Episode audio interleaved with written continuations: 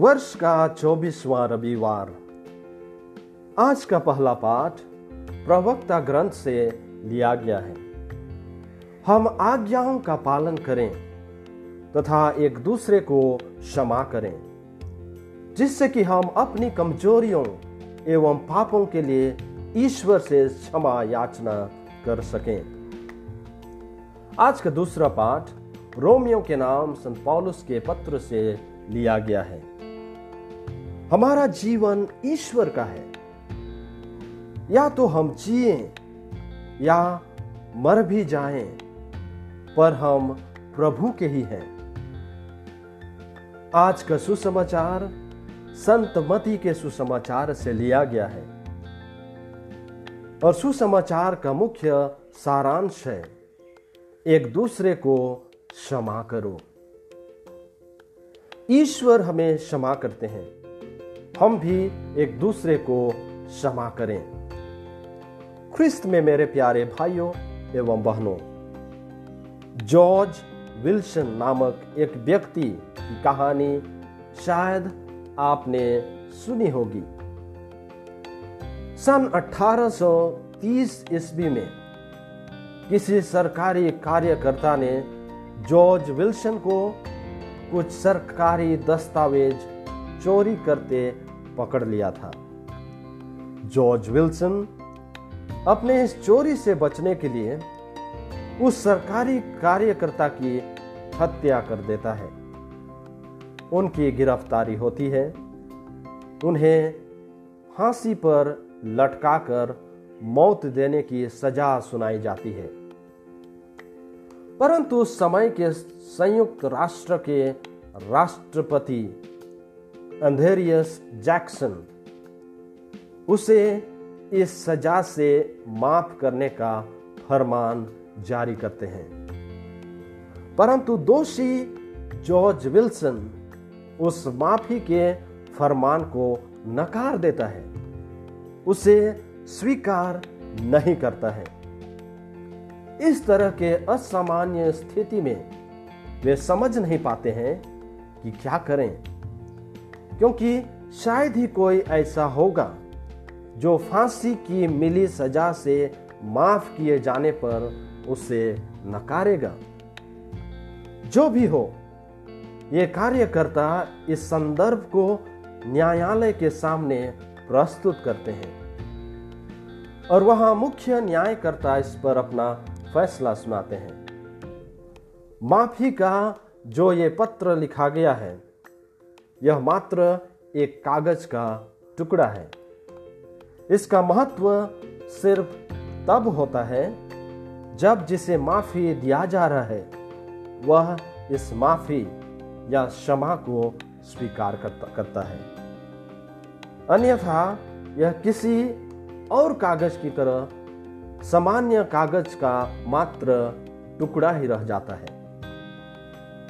यदि व्यक्ति माफ़ी पाने के से इनकार करता है तो वह माफ़ नहीं किया जाता है। और इसलिए जॉर्ज विल्सन को फांसी पर चढ़ाया जाता है। और उसे माँ फांसी पर चढ़ाकर मौत दी जाती है। माफ़ करना तब ही पूर्ण होता है, जब दूसरा व्यक्ति इस माफ़ी को स्वीकार करता है। और यही आज के सुसमाचार का विषय है। जब ईश्वर हमें क्षमा प्रदान करते हैं तो आवश्यकता है कि हम उस क्षमा को स्वीकार करें। आज यीशु ख्रीस्त हमें यह भी बतलाते हैं कि ईश्वर की क्षमा को स्वीकार करना बस आमेन या धन्यवाद बोलना नहीं है, परंतु दूसरों को क्षमा करना है। ईश्वर की क्षमा को स्वीकारना, अर्थात दूसरों को क्षमा करना। आज का दृष्टांत हम में कुछ डर सा जगाता है। जिस प्रकार जॉर्ज विल्सन को मौत की सजा से माफ़ी दी गई थी, परंतु वह माफ़ी वापस ली जाती है। और उसे सजा होकर रहती है। उसी प्रकार ईश्वर जो हमें माफ़ करते हैं, हमें क्षमा प्रदान करते हैं, वे हमसे भी वह माफ़ी, वह क्षमा वापस ले सकते हैं। राजा जिसने अपने उस सेवक का ऋण माफ़ कर दिया था, परंतु जब वह सेवक बाहर जाकर अपने साथी सेवक का ऋण माफ़ नहीं करता है तो वह राजा अपने किए ऋण माफ़ को वापस लेता है और उसे इसका दंड भुगतना पड़ता है। संतमती अध्याय 18 पद संख्या 35 में हम पाते हैं। यदि तुम अपने भाई को पूरे हृदय से क्षमा नहीं करोगे तो मेरा स्वर्गिक पिता भी तुम्हारे साथ ऐसा ही करेगा। ईश्वर जो हमें प्यार करते हैं, हमें क्षमा प्रदान करते हैं। परंतु हम तब तक क्षमा को स्वीकार नहीं करते हैं, जब तक कि हम एक दूसरे को क्षमा नहीं करते हैं। क्षमा करना ईश्वर का वरदान है, जो हमारे जीवन में नयापन, प्रेम एवं शांति लाता है। हम क्षमा के बारे बहुत सुने हैं। अपने किए गुनाहों एवं कमजोरियों के लिए क्षमा मांगे हैं। परंतु हो ना हो, अब तक भी शायद जो नयापन, जो शांति, जो खुशी जो प्रेम हमें क्षमा के द्वारा प्राप्त होनी चाहिए, उसे हम अनुभव नहीं किए होंगे। अगर ऐसी बात है तो पता नहीं शायद ईश्वर की क्षमा पूर्ण रूप से हमें मिली भी है अथवा नहीं। हमने इसे भली भांति स्वीकार भी किया है अथवा नहीं। यदि हम अपने भाई को पूर्ण हृदय से क्षमा न करें तो हम भी पूर्ण क्षमा से वंचित रह जाएँगे। जिन, जितनी क्षमा हम प्रदान करेंगे, उतनी ही क्षमा हमें भी दी जाएगी। प्रवक्ता ग्रंथ, अध्याय 28 पद संख्या दो। अपने पड़ोसी के अपराध क्षमा कर दो। और प्रार्थना करने पर तुम्हारे पाप क्षमा किए जाएँगे। अपने पाए क्षमा के लिए हमें आनंदित होने की आवश्यकता है। ईश्वर की क्षमा को स्वीकारना अर्थात आवश्यकता है कि हम एक दूसरे को क्षमा करें।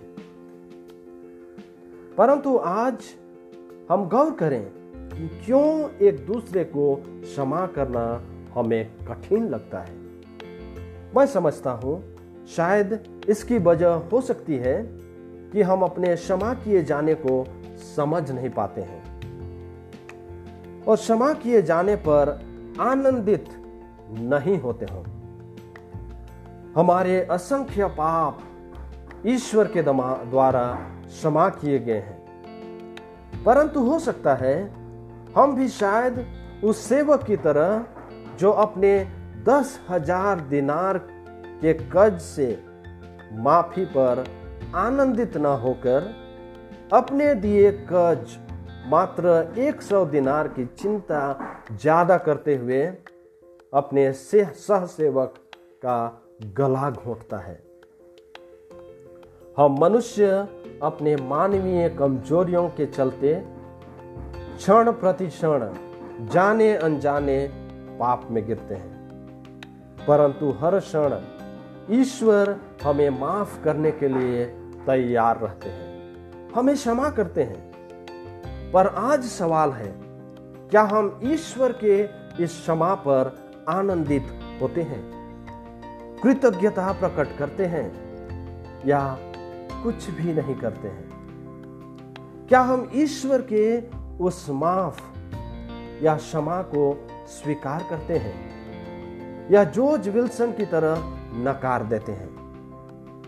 हम यह भी याद रखें, ईश्वर की क्षमा को स्वीकार करना सिर्फ़ आमेन कहना ही नहीं है, परंतु कहीं उससे बड़ा, बढ़कर एक दूसरे को क्षमा करना है। हम अपने पापों एवं कमजोरियों के प्रति सजग रहें। आज के परिवेश में हम बहुधा बदले की भावना पाते हैं। दांत के बदले दांत और आँख के बदले आँख की भावना पाते हैं।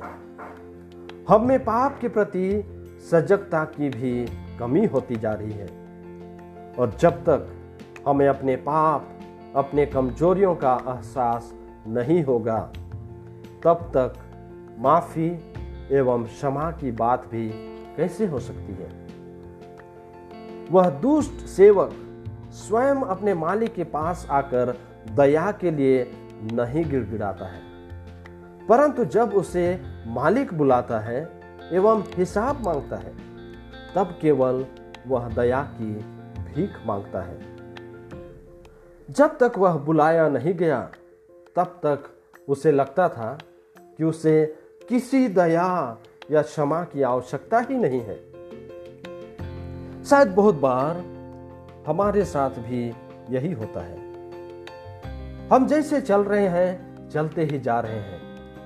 हो ना हो, अब तक हमें भी उस सेवक की तरह किसी की माफ़ी या क्षमा की आवश्यकता का एहसास नहीं हुआ होगा। हम सतर्क रहें तथा अपने पाप अपने कमजोरियों को स्वीकारें एवं ईश्वर की क्षमा की याचना करें। क्योंकि कहीं देर ना हो जाए, हम अपने परिवार, अपने समाज में रहते हैं। हमसे जाने अनजाने गलतियाँ होती रहती हैं। हम नम्र बने एवं स्वयं एक दूसरे से एवं ईश्वर से अपने किए के लिए क्षमा मांगे। तथा उस माफ़ी या क्षमा को स्वीकार भी करें। और उस माफ़ी या क्षमा को स्वीकार करने के लिए ज़रूरी है कि हम भी एक दूसरे को दिल से क्षमा प्रदान करें। और यह हमारे जीवन में प्रेम एवं शांति लाएगा। यही हमारे एक दूसरे के साथ संबंध में मिठास लाएगा। और इस प्रकार हम अपने जीवन में आनंदित होंगे। उस आनंद का एहसास करेंगे, जिस आनंद को प्रभु यीशु ख्रिस्त ने हम सबों को प्रदान किया है। आइए हम ईश्वर से प्रार्थना करें कि हम भी ईश्वर के द्वारा दिया हुआ उस क्षमा को स्वीकार करें और दूसरों को क्षमा प्रदान करें, जिससे कि हम एक दूसरे के साथ ईश्वर के राज्य की ओर आगे बढ़ सकें। आमेन।